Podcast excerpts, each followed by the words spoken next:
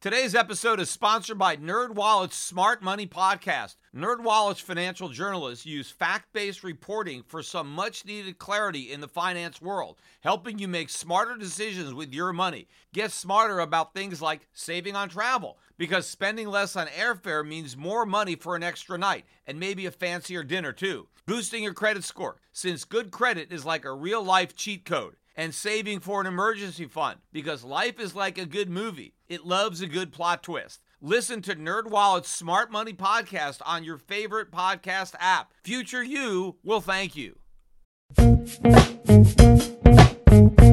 The Peter Schiff Show.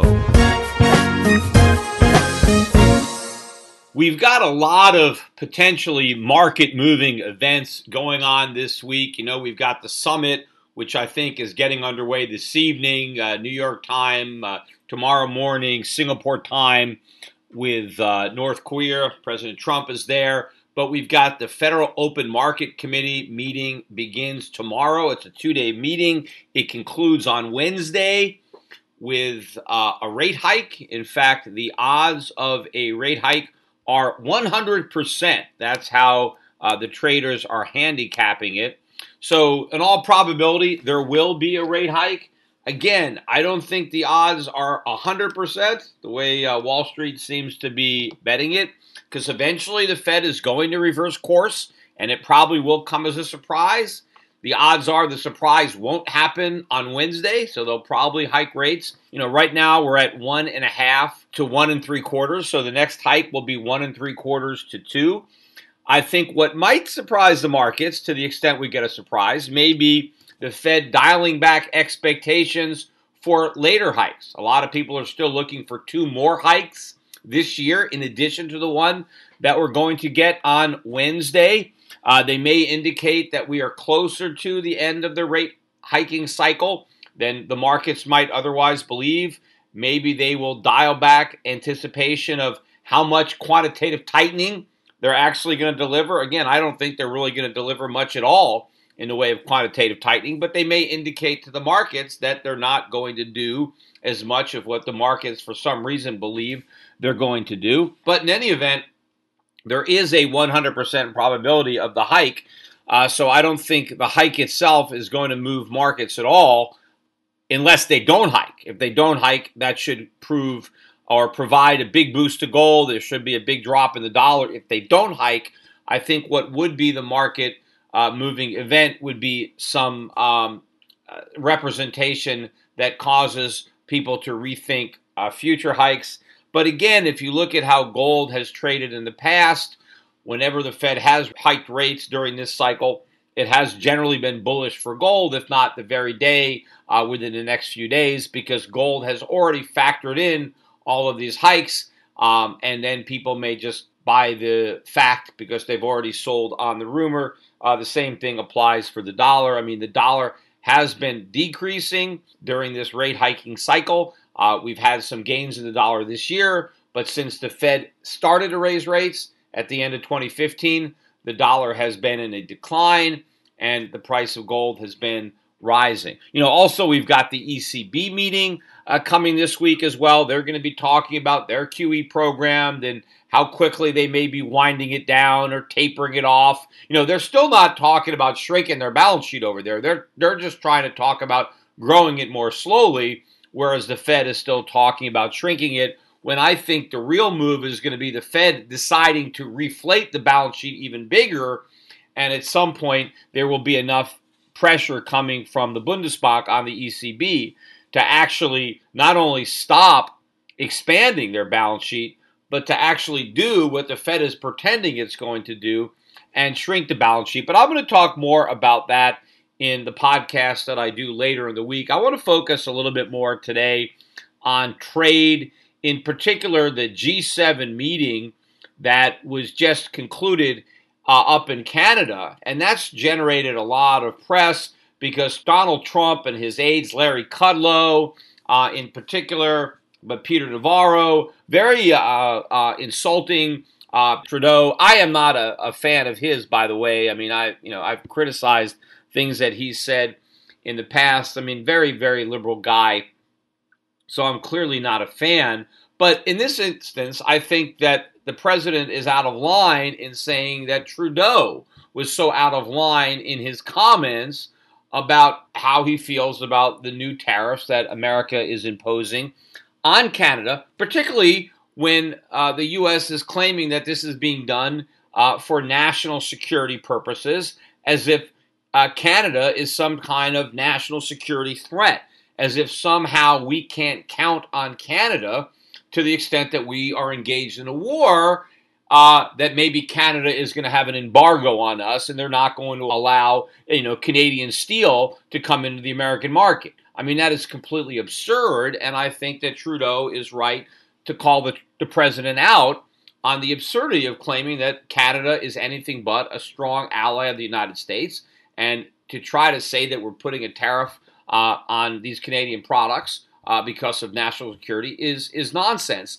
And again, of course, the tariffs don't fall on Canada; they fall on American consumers who wish to buy uh, Canadian products. And and part of it, I and I listened to uh, Trump's uh, explanation in, in, you know I guess in a news conference following the G7 when he refuses to in, endorse uh, their their statement because of these uh, this tension. But he claims that hey, he's all for free trade. He doesn't want any tariffs. He doesn't want any subsidies. He doesn't want any artificial barriers at all, which I agree with. I mean that should be the case. But what the president is actually doing doesn't match what he's saying. Now he's all upset about the fact that uh, Canada has a maybe 280% maximum tariff on dairy, right? U.S. dairy coming into Canada. And they do. They have uh, a, a, a big tariff. But that is not a major part of the problem with trade. As far as our trade deficit with Canada, very little of it has to do with milk.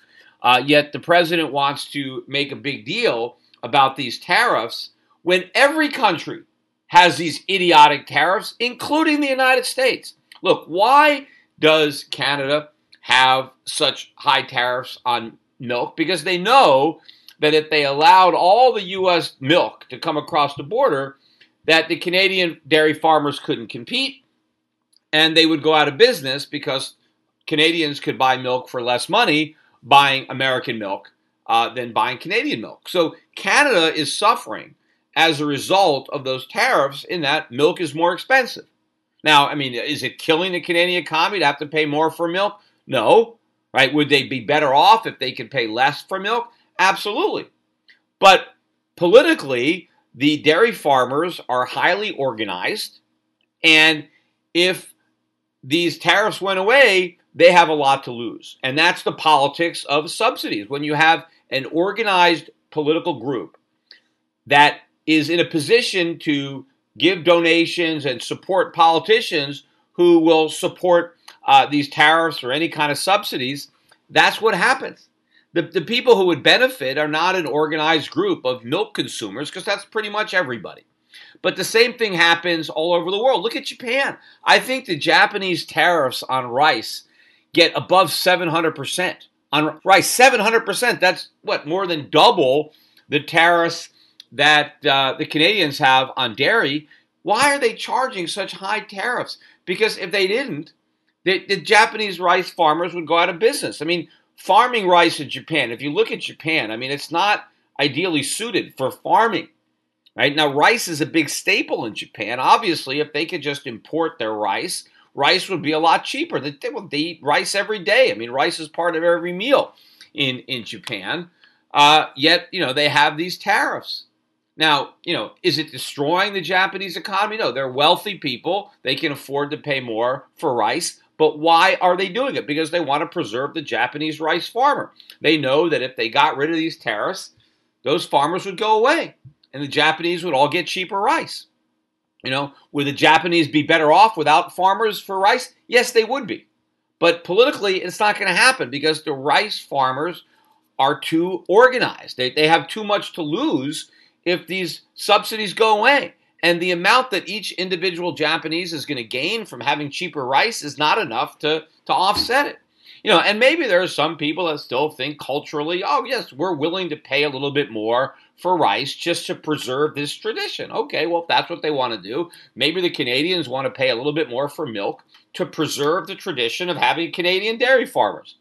Now, America, we do the same thing. We have a gigantic agricultural uh, subsidy. We have an entire Department of Agriculture that is designed to subsidize farmers so that they can enjoy higher incomes at the expense of the broader population that has to pay higher food prices. I mean, one example is sugar. You know, we have sugar tariffs. I think they get as high as about 80%. I mean, look at the difference between the US price of sugar and the world price of sugar. There's a big difference uh, between what Americans pay for sugar and what we could pay if we imported more sugar, but we don't because the sugar industry is a powerful lobbying industry in America, just like the dairy farmers are in Canada or the rice farmers are in Japan. Yet Donald Trump is sitting there, holier than thou, yelling at the uh, the Canadians for doing the same thing that the Americans do. Now, is America uh, worse off because of these tariffs? Absolutely. I mean, sugar's in so many things that we consume. It's not just the price of the sugar, but the price of all the products that contain sugar. Everything is more expensive because of these tariffs, yet the tariffs remain. Why doesn't Trump just get rid of them? He says, Oh, I'm a free trader. Get rid of all these tariffs. He doesn't want to do it because of the politics.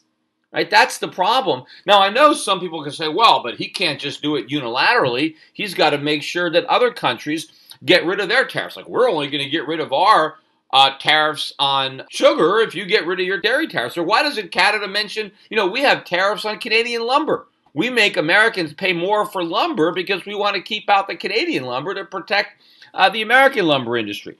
But if someone's going to say, well, why doesn't, you know, Trump just can't unilaterally just drop tariffs, right? Because he wants to pretend I'm for free trade as long as everybody else is for free trade. But if other people want tariffs, then I'm going to do it too. That's not right. Look, if other people are making a mistake, you don't do the same mistake, right? That didn't, you know? Did Trump's mother never tell him, "Hey, if your friends are going to jump off a bridge, does that mean you're going to jump off a bridge?" You know, free trade is all about the ability to trade freely with anybody, and you benefit from that. So, if Americans have the ability to trade freely with people anywhere in the world, right? If I if they can look for the best deal and if they can find the best deal in America, great. But if they can find the best deal in Canada, you know, or Germany or Japan, then that's where they shop, right? And if we dropped all of our tariffs and just allowed Americans the freedom to buy the lowest cost, best quality goods they can find anywhere in the world, we win. Everybody else loses. It doesn't matter what they do. If other countries want to deny their citizens the freedom to make the best choices, that's their problem. It's not our problem. We are better off, regardless of what any other country does.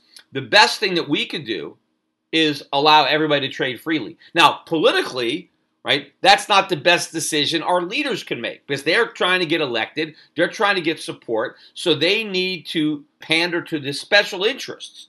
And the special interest groups, well, they have interests that are opposed to the broader interest of the overall population, but the broader population is not a cohesive group and the benefits they get are not readily seen and they're diffused. Whereas the benefits to the class, whether it's a dairy farmer or somebody in the lumber industry or a sugar guy or a rice guy in Japan, they can clearly see the benefits of the tariffs or the subsidies and they know what's going to happen if they lose them. And so the stakes are higher and so they're they're working, they're motivated, they're giving their political support, not only their votes but their money, their contributions. And so that's the reason that countries just don't give this stuff up. I mean, Trump can say, "Oh, I'm a free trader. I, ideally, I want no tariffs." Fine. Well, you're in a position. Let's start eliminating them. What's stopping you?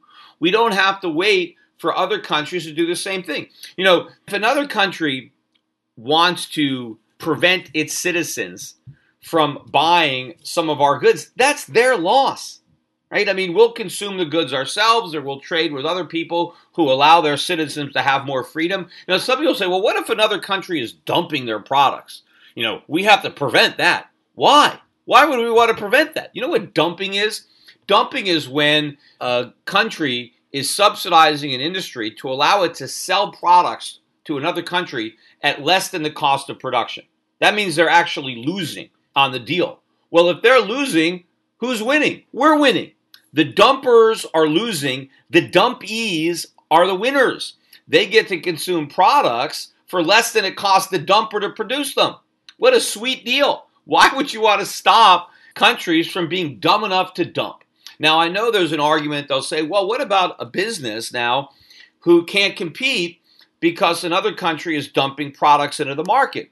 Well, you know, that's life. Life isn't fair. No businessman uh, is guaranteed that he's going to be a success. That's part of the risk of going into business. I suppose that if you go into business, you take a risk that some other country is going to be dumb enough to dump your product into the market.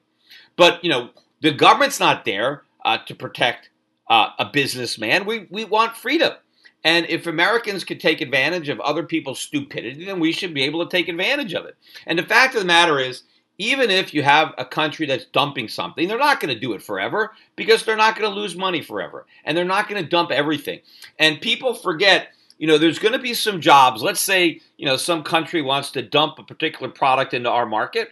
And now American consumers can buy that product cheaper than we could buy it if we made it ourselves. And yes, there's going to be some people that used to make that product that lose their jobs. Okay. But now other people are going to get jobs that are the byproduct of the fact that we can buy this stuff cheaper because now that frees up resources. Consumers have more money to spend on other things because they got to buy the dump product on the cheap. So now there are other jobs that are created in other areas of the economy. And, and so it's a net win. But the best thing for the government to do is just stay out of it. It's not about fair trade, right? It's about free trade. If it's free, it's fair. It's when the governments get involved trade is no longer free, and now it's not fair, right? But they like to they like to talk about free trade, but they don't actually want it. And when when they have the opportunity, they never take it. And what's stopping them is politics. And what is disingenuous is Trump calling out Trudeau for doing what every other politician is doing right now, including himself. And by the way, are massive trade deficits that Donald Trump is talking about and is rightly pointing out are a huge problem, and they are. And they are the consequence of a bigger problem. These problems have nothing to do with unfair trade. They have nothing to do with tariffs. They have nothing to do with subsidies.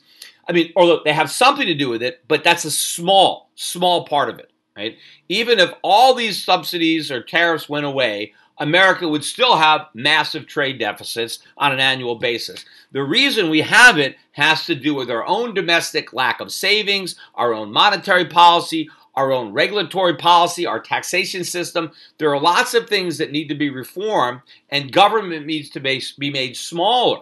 Right, in order to solve these problems. And of course, another one that no one wants to talk about is we get the benefit of issuing the world's reserve currency. And when we're doing that, we're just going to run trade deficits based on the way the current monetary system is operating, and we get a short term benefit from that. We get to live beyond our means. We have consumer prices and interest rates that are lower than they otherwise would be. And what Trump needs to point out, if he really wants to tackle this issue, is balancing the books on trade means accepting a lower standard of living in the short run. It means living within our means, and it means consumer goods are going to be more expensive than they are now, and it means interest rates are going to be higher. Why? Because foreigners take those trade surpluses and buy U.S. treasuries. Well, if they didn't have the surpluses, they wouldn't be buying the treasuries. So the surpluses go away, and the foreign buying of treasuries goes away. So we have higher interest rates because we have to get domestic savers to buy those treasuries and we have to get domestic producers to make all the goods that we're no longer importing. So if we have to a lot, rely on our own businesses to produce the goods that we consume and our own savers to buy the bonds that the government is selling, well, we're going to have much higher prices for the goods and much higher prices for the loans in the form of higher interest rates. I wanted to point one thing out too. If you know people like to, you know, call me out for being overly critical of Donald Trump. And, you know, I criticize him when I think he should be criticized, and I defend him when I think he should be defended. And he was attacked on Sunday at the, the Tony Awards. Robert De Niro, I don't know if you saw this, or maybe you read about it by now, but the guy comes out on stage to, to, to introduce uh, Bruce Springsteen to get an award. And he comes out and he says, I just want to say one thing. And then he says, F Trump. Except he, he, he finishes, he says the rest of the F word. He doesn't just say F. I'm trying to be more polite than Robert De Niro was, you know, on national television. And, you know, he has his fist pumped in the air. And probably what's even crazier than the fact that he actually said F the sitting president of the United States at Radio City Music Hall on national television on CBS at an awards show for the Tonys. What's even probably crazier than the fact that he said it was that the audience reacted to it, or the way they reacted, he got a standing ovation. I mean, look at the crowd. They are on their feet applauding uh, F. Trump. I mean, look, nobody is booing. There's not a single person that's yelling, boo, you know, this is inappropriate. And, you know, my first reaction when I, I, I saw this was, wait a minute. Well, I mean, what if a Republican, you know, had had been up there. And Barack Obama was still president. And a Republican came came up, and of course, there's not that many Republicans, but you know, you you, you got a few of them, right? But let's say there was a, a Republican uh, actor, and before he gave his award, he just I just want to say one thing, you know, f Obama. I mean, first of all, not only would nobody have applauded, I mean, the whole, the, first of all, everybody would have stood up and booed. But, I mean, if something like that happened, I mean, there would be boycott of the Grammys. I mean, let's boycott all of the, you know, all of the plays. Let's boycott CBS. Let's boycott all the advertisers. I mean, I mean, been, whoever who this guy is, I mean, his career would have been over probably. Right? He probably never could be in another movie. He would never be invited anywhere. He'd be done. Absolutely done. Uh, yet I don't think uh, you know Robert De Niro is going to have to take a cut and pay on his next movie because he said "f the sitting president of the United States." And look, you know, Trump may be doing something wrong, but you still have to respect the fact that he's the president of the United States. But the left has absolutely no respect for the fact that he's the president of the United States, and they see nothing wrong with saying, you know, "f uh, f Trump" at the award. And you know, the thing about it is I really wish that Trump was doing stuff that would really infuriate the left. I wish he was goring a lot of their sacred cows, but he's not. I mean, if you put a Democrat in the White House and had him do almost everything that Trump is doing, he would enjoy massive support uh, from the Democrats. I mean, he is not eliminating any of their programs that they like so much. He's not cutting government, he's making government bigger. He's not going after Social Security. He's not going after Medicare. You know, he's not going after this idiotic concept of uh, of group rights. You know, he's not defending individual liberty. I mean, he's not. He's he's he's, he's doing all the things that the left would want in general, but for some reason they're just they just hate the guy and it's perfectly fine to express your hatred in any form that you want and there's no you know negative uh, ramifications for any of it no, I was watching a uh, Bill Maher. He does, uh, he does, that show on HBO, and he was talking about why he's rooting for the economy to tank in a recession uh, because he thinks that's the only way to get rid of Trump. And, and so, even though it's going to cause some pain, it's worth it because that's the only way to save our democracy. Which, first of all, I mean, I wish, you know, we're not supposed to have a democracy. It's supposed to be a republic, and we need to save the republic from democracy. It's democracy that is destroying it. But the fact of the matter is, Bill Maher is rooting for the economy to do poorly so we can get rid of Trump. Now, ironically, a recession is what the economy needs, but Bill Maher doesn't know that. See, he actually thinks a recession is bad. That's why he's rooting for it. So he cares more about getting rid of Trump than he cares about the lives of the average American, right? Because he's not going to suffer in a recession, right? Just the average guy. But he doesn't realize that a recession is what we need that the, the pain is actually going to end up producing gain. He doesn't get Austrian economics. He actually thinks that things are good right now and he wants it to end. He wants the party to end so things will get bad so that they can get rid of Trump. See, I know that this is phony prosperity. I know that it's a bubble. I know that the sooner we prick it, the better. I know the sooner we can stop digging the hole, the sooner we can start getting out of it. So I want a recession for other reasons, not because I want to discredit Trump. The last thing I want is to discredit Trump because I know what Trump stands for, and I don't want free markets to be discredited. I don't want tax cuts or limited government or deregulation to get the blame for what's about to happen. But I'm afraid that that is what's going to happen, right? And I'm afraid that the Democrats who hate Trump, right, are going to you know, take advantage of the fact that the economy is going to collapse before Trump finishes his term and not his second term, the way it happened under Bush. But in his first term, they are going to take advantage of it. They are going to exploit this opportunity to utilize democracy, right, and all their special interest groups to get rid of Trump and replace him with a Bernie Sanders type guy, if not Bernie Sanders himself, and not just in the White House, uh, but in Congress as well. So this is what we've got coming. And, you know, I wish there would be less of a double standard when it comes to the tolerance when the left comes out and says something like, you know, F Trump, right, and gets away with it. And there is so zero tolerance uh, the other way around. And believe me, you know, if somebody had said that about about Barack Obama, that would have been it. Their their career would have been over. They would have been, you know, nothing left uh, for them. You know, the last thing I want to talk about, which actually dovetails into what I was talking before about, you know, less government to make the American economy more competitive, but it also uh, is going to continue on what I spoke about in a podcast last week about the Supreme Court allowing the uh, the baker to refuse to bake uh, the cake for the homosexual wedding. And that is this lawsuit that was filed by an employee of uh, Point 72, which is a hedge fund that is run by Steven Cohen.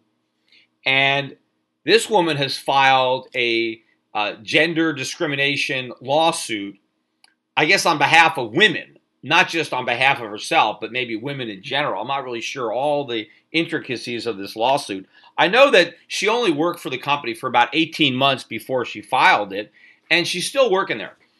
And she's claiming that there's some kind of widespread systematic uh, sexism at the company, and that that's the reason why there are so few women working uh, as portfolio managers or working in various positions it's because of this institutionally based uh, sexism. And so she's filing this lawsuit.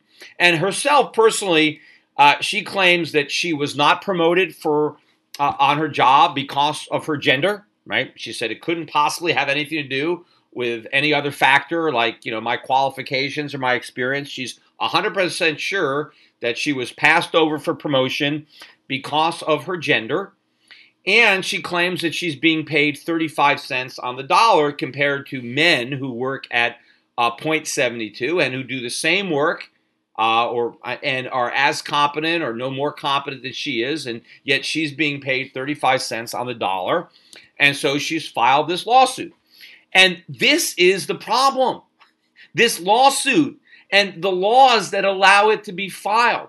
First of all, it should be the right of any employer to hire people or not hire people based on any factor that they want, including gender. So if Point 72 really didn't want to hire women, if that was really what was going on, that's their right. It should be their right. I mean, I understand the current law with all these special privileges that have been given to various groups in exchange for their votes. But when you empower people to file lawsuits against their employers, you, you not only destroy individual liberty because now you've destroyed the rights of the people who decided to employ other people, but you end up making the uh, country less competitive, and you actually it actually backfires. First of all, you know when people hear about this, employers hear about this, the first thing they think about is, man, I better not hire any women. Who the hell wants a lawsuit like this? Especially if you're a, you know you're a small employer. I mean, do you really want to get sued? And plus, this woman's still working there because they probably can't fire her now because now it would be retaliation. So now now she's stuck.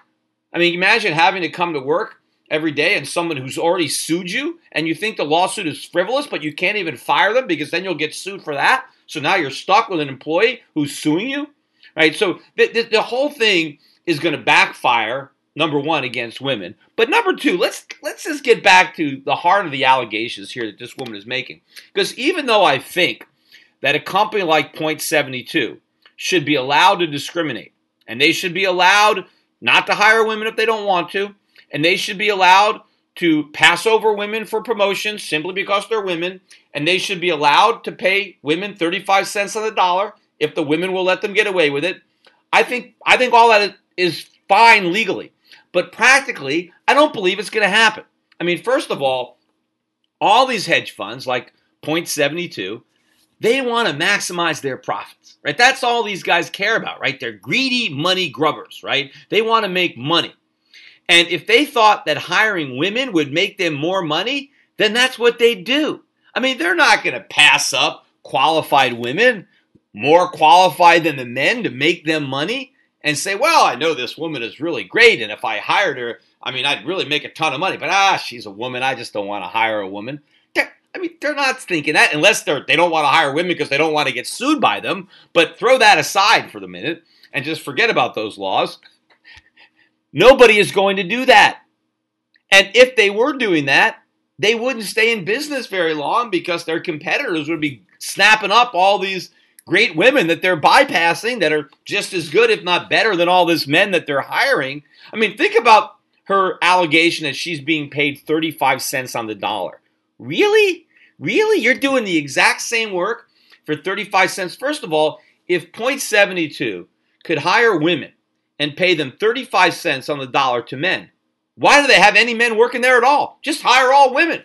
Save a fortune, right? I mean, these guys are greedy. They want to make money, right? If you can get all these women at 35 cents on the dollar, do it. The reason they're not doing it is because they can't.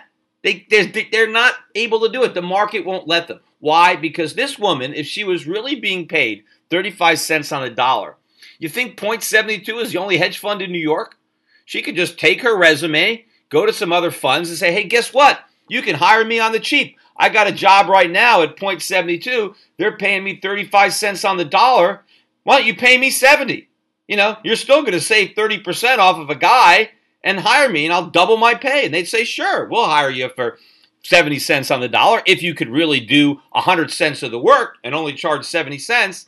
The fact that she's not quitting and taking a higher paying job is proof that she's not getting paid 35 cents on the dollar. And of course, she wouldn't even have to quit. All she has to do is go to her boss and say, Hey, I just got offered a job at twice the pay at your competition. And I'm going to go take that job unless you double my pay, which you should do because you'd still be paying me 70 cents on the dollar. I'm still a steal. The fact that she hasn't done that proves that it's all nonsense. Look, whenever you have a job, you're going to get passed over for a promotion because not everybody's going to get the promotion. She is convinced that she wasn't promoted because she was a woman. What if that's not the case? What if it's because some guy actually was more qualified than her? She doesn't want to admit that. So she comes up with this excuse that it's because I'm a woman. But what if that's not the reason? See, the problem with these laws that, that take away individuals' rights to discriminate is you now create the thought police right? The government now has to get into the head of the employer and force the deployer to prove that he didn't make a decision based on gender. So now he's got to go out and prove, right? You're guilty until you're able to prove your innocence and say, okay, prove why you gave this promotion to this guy instead of this woman, right? I mean, this is not fair, number one. But it's so easy to just claim, well, I wasn't promoted because I'm a woman or I'm being paid less because I'm a woman. I mean, how do you know what she would get paid if she was a man? Because she's not a man. Look, I have a company, Euro Pacific Asset Management. We have portfolio managers. I have four portfolio managers. All four of them are men. Did I just set out to hire men? No, but we ended up with four men. That's just how it is you know, I didn't care what their gender was, but they happened to end up being men. Now, I know the whole industry is dominated by men. I mean, it's not just Point 72. I mean, I worked as a broker for many firms. I worked for Lehman Brothers, Shearson Lehman. I think there was probably 100 brokers on in this one floor that I was working on in in downtown Los Angeles on Figueroa Street. Like a hundred brokers. It was all a huge, huge room, big bullpen, right, with lots of desks. There wasn't a single woman, not one. I mean, was it just because they were discriminating against women? No, the women didn't want the jobs. I mean, there were some women in the office, but they were sales assistants. They were uh, working in compliance, uh, working in operations, but none of them were working as brokers. And it was all commission. I mean, it was, I mean, if a woman would have come in there wanting to work on commission, they'd have hired her, but they didn't. They, they, they weren't there for the job. You know, and this is, you know, probably very similar experience in a lot of Wall Street firms. It's not due to discrimination, but let's say I decided to hire a fifth portfolio manager. What if I hired a woman, let's say? And what if I happened to pay her less than I was paying the four men that are already doing the job? I mean, how do I know that she's not going to come and sue me one day and say, you're, you know, this is uh, uh, unfair uh, pay. You're not equal pay, and I'm going to sue you retroactively. You got to pay me more. Well, how does she know that I'm paying her less because she's a woman? Maybe I could have hired a guy for the same low pay that I hired her, but I didn't. I hired her. Right? So if I hire the guy and not the woman, then I don't have to worry about him ever suing me for not paying him enough. Because if I'm paying him less than other men, he can't claim it's because of his sex, because he's a man. Right? I mean, I'm assu- assuming if I had four female portfolio managers, I could hire a fifth and not have to worry about what I paid her relative to the four who were already working there. But if the ones I already have are men, then if I hire a woman, I have to make sure and pay her as much money as the guys. But what if I can get a, a fifth guy and I get a deal on him? I can get him for less pay. That's what I'm going to do, right? Because if I hire the woman and I can pay the woman less, well, she might sue me. But the point is, if I'm paying somebody less, it's got nothing to do with their gender. But if you happen to be a woman, you can sue and claim it's because of your gender. Even though that may not be why, it still gives you the right to file a lawsuit. I think this woman filed a lawsuit. She's been there for about eight, 18 months, and I think she was filing a lawsuit for about $18 million. I'm not sure the exact amount, but it sounds like a million dollars a month. I mean, how much damage could they have done to her that she's entitled to a million dollars a month uh, for her employment? And of course, you know, I've read that, you know, they, the company wants to try to get this out of court. They want to try to settle it. But this is a shakedown. This woman is shaking them down. Again, even if they did discriminate, I think it's their right to do it. And, you know, if a business is going to discriminate and they're going to uh, eliminate the talents of half the population, right? If you're really going to say, I'm going to, I'm going to pay all these qualified, bright, hardworking women, I don't want them at all, or I'm only going to hire them if I can pay them 35 cents on the dollar. Your comp, your competitors are going to get all these great women at a bargain because they're going to pay more than 35 cents on the dollar, and it's your loss. And if, if, if you if you want to make a dumb decision, then you have a right to make a dumb decision. But I don't think that these companies are going around making all these dumb decisions. I think that if a woman is getting paid less, there's probably a good reason for it, and it's not simply because she's a woman. There are other factors involved that this woman who's filing this lawsuit doesn't want to consider. You know, she just wants to file the lawsuit because she wants more money, or she doesn't want to accept the fact that she didn't get promoted because somebody else was better qualified. Now, she also claims that one of the reasons is there was one of the guys on this compensation or promotion committee. There are like maybe 20 people on the committee, and one of them was a woman out of the 20. And one of the 20 guys, or 19 guys, apparently she had reported this guy for a sexual harassment. And so she thinks this guy is the one that sabotaged her when it's highly unlikely. First of all, my gut would be if I was one of those guys, if I was the guy that was, you know, accused of sexual harassment, I would keep my mouth shut. I mean, I've already been accused of sexual harassment, whether I did it or not. I mean, I would just kind of recuse myself from the whole conversation. Like, okay, you know, you guys decide if you want to promote this woman, but obviously I'm probably biased because she could accuse me of sexual harassment. Um, and I'm not going to assume that the guy was guilty of the harassment just because he got accused from it, because I know how easy it is for a woman to just accuse anybody of doing anything, whether they actually did it or not. But I seriously doubt this one guy. He's one person out of, out of 20, and when one of them was also a woman, that he was able to convince everybody else not to promote her. And of course, I'm sure everybody knew about the allegation. So if the only guy out of 20 that doesn't want to promote her is the one that she happened to accuse of harassment, the other people might be able to say, well, he's obviously biased, so let's, you know, forget about what he has to say.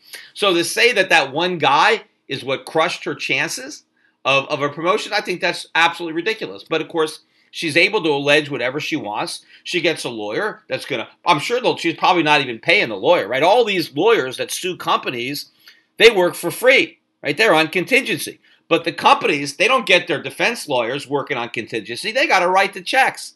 So the playing field is nowhere near level because you got the employer spending lots of money, and the upside to the employer is nothing. All they can do is not lose, right? They spend all this money, and the best they can get is not to have to write a check to the person who's suing them.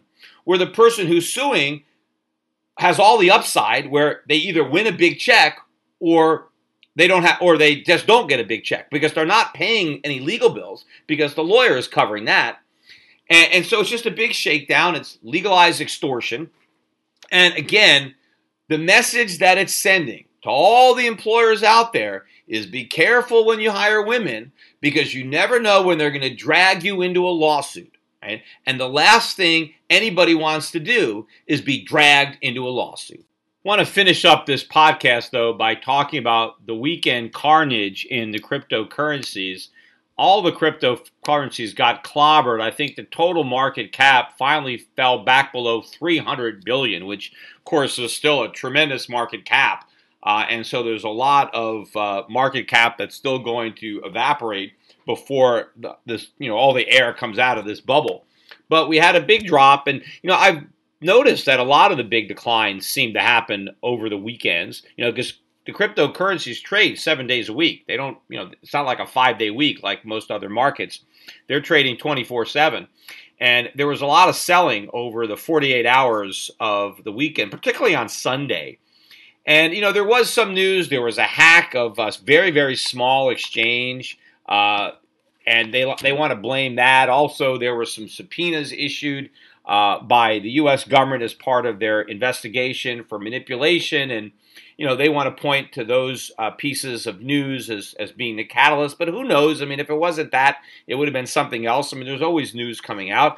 To me, I just think it was real technical action. I've been commenting on that that uh, Bitcoin was not rallying at all. Uh, during an environment where all the news was supposedly good, all the t- currency turmoil throughout the world, emerging market currencies blowing up, and nobody turning uh, to Bitcoin as a safe haven. Or if there were, uh, there were plenty of people trying to get rid of their uh, Bitcoin. And so the market wasn't going up on good news. And if a market's not going up on good news, then it's not going to go up, period. It's going to go down. And that's generally what happens in a bear market is good news is ignored and the market continues to go lower. We had been consolidating and we broke down. And now, as I'm recording this, Bitcoin is trading at about 6750. As I thought, we broke through that 7,000 barrier. And where we are right now, this is really uh, the lows that we got uh, back in uh, April. You know, we had several days where the lows were, you know, high 6,000s, you know, a little bit below 7,000 before we got that $1,000 uh, spike that happened in one day and all of a sudden we jumped from 7,000 up to 8,000. Um, and and now we're all the way back down to those lows, and the chart chart looks bad. I mean, if we don't hold this level right here, now we could. I mean, maybe we'll hold because this this has been the support. It was the support actually back in February as well, because we got down there uh, in that low, and then we kind of then we rallied, and then we we got back down there again. We tested it, then we rallied. But the rally that we had uh, more recently uh, did not come back to the earlier rally. So we we had you know lower lows in the rally, uh, which suggests that you know the market is trending down. Also, volume has been pretty weak. I mean, there's been less interest in trading. I pointed out the collapse. You know, just look at Google search trends uh, for Bitcoin, and you can see where the number of searches has just collapsed from where it was uh, late last year, early this year. Uh, and so finally, we got this big sell off and again, there's no real panic, right? Nobody is worried about this. Everybody is holding on, right? Because, hey, this is just more of the same. But we are getting ready. If we don't hold this level, there's really nothing beneath the market and maybe another couple of thousand point drop. Maybe we go down to 5,000, 4,000, you know, in the threes. Then maybe we get, you know, some speculators coming in and trying to trying to buy for some short-term trades. But whenever you have speculators coming in for a short-term trade, they buy the sell-offs. That's more supply. They're not there for the long term. They're not buying these things to hold them forever. They're buying them to sell into the rallies, and that's going to be the additional supply uh, when you get the rally. And of course, there's still the long-time holders, the concentrated whales that have had Bitcoin for a long time, they're still looking to realize some profits to turn these paper profits into actual profits. And we're running out of speculators. I mean, a lot of people got burned who jumped onto this market late last year, early this year. They have 50% or more losses. How much are they going to take? And meanwhile, you have a lot of these core true believers that have never sold a Bitcoin in their life, or they've sold the bare minimum uh, you know, just so they can, you know, pay the their, their, minimum expenses. But they're afraid to sell anything else because they're afraid of all the profits they're going to miss out on if they sell. So they're holding on uh, to the Bitcoin because they're holding on to their dream, right, of, of, of million dollars of Bitcoin. When are they going to give up? They will eventually. They're going to they're going to capitulate. There's going to be some selling. We're not even close to that point yet. I mean, we've lost all this value. The prices dropped so dramatically, and there's still no despair. Nobody's worried. There's no nervousness. There's no panic. What does that tell you? That tells you that we're nowhere near the bottom. Even if we're making a short term bottom, we're not making a long term bottom. And for now, the only indication of a short term bottom is that this level of support has held, right? It's held twice, but there's an old expression about you know these double bottoms uh, and and and they're made to be broken and i i don't think these bottoms look solid i think when you have a double bottom, once you break through it, the next thing you know is the old support becomes the new resistance. And that's probably what's going to happen. If we have a big break down to 5,000, 4,000 or lower, what's going to act as resistance is going to be about 7,000 or a little bit above. That's going to be the new resistance. And then we're going to keep trading until we break uh, support again. But eventually, it's going to be like a dam breaking and the market's going to implode and that's you're going to have everybody trying to get out everybody cashing out right trying to preserve whatever value they have left and and that's when we're going to ultimately make a bottom but that bottom is a long long way down and of course you know i believe that once we make that bottom it's not really going up very much i mean who knows what's going to happen there may be some small trading opportunities but we're not going to go anywhere near uh, the 20000 level we're not even going to go anywhere near the level we're at now because this is so far out of whack. Most of these cryptocurrencies are going to go to zero, if not all of them. And there may be some that don't go to zero, but wherever they go, it's not going to be anywhere near the vicinity where they're trading now.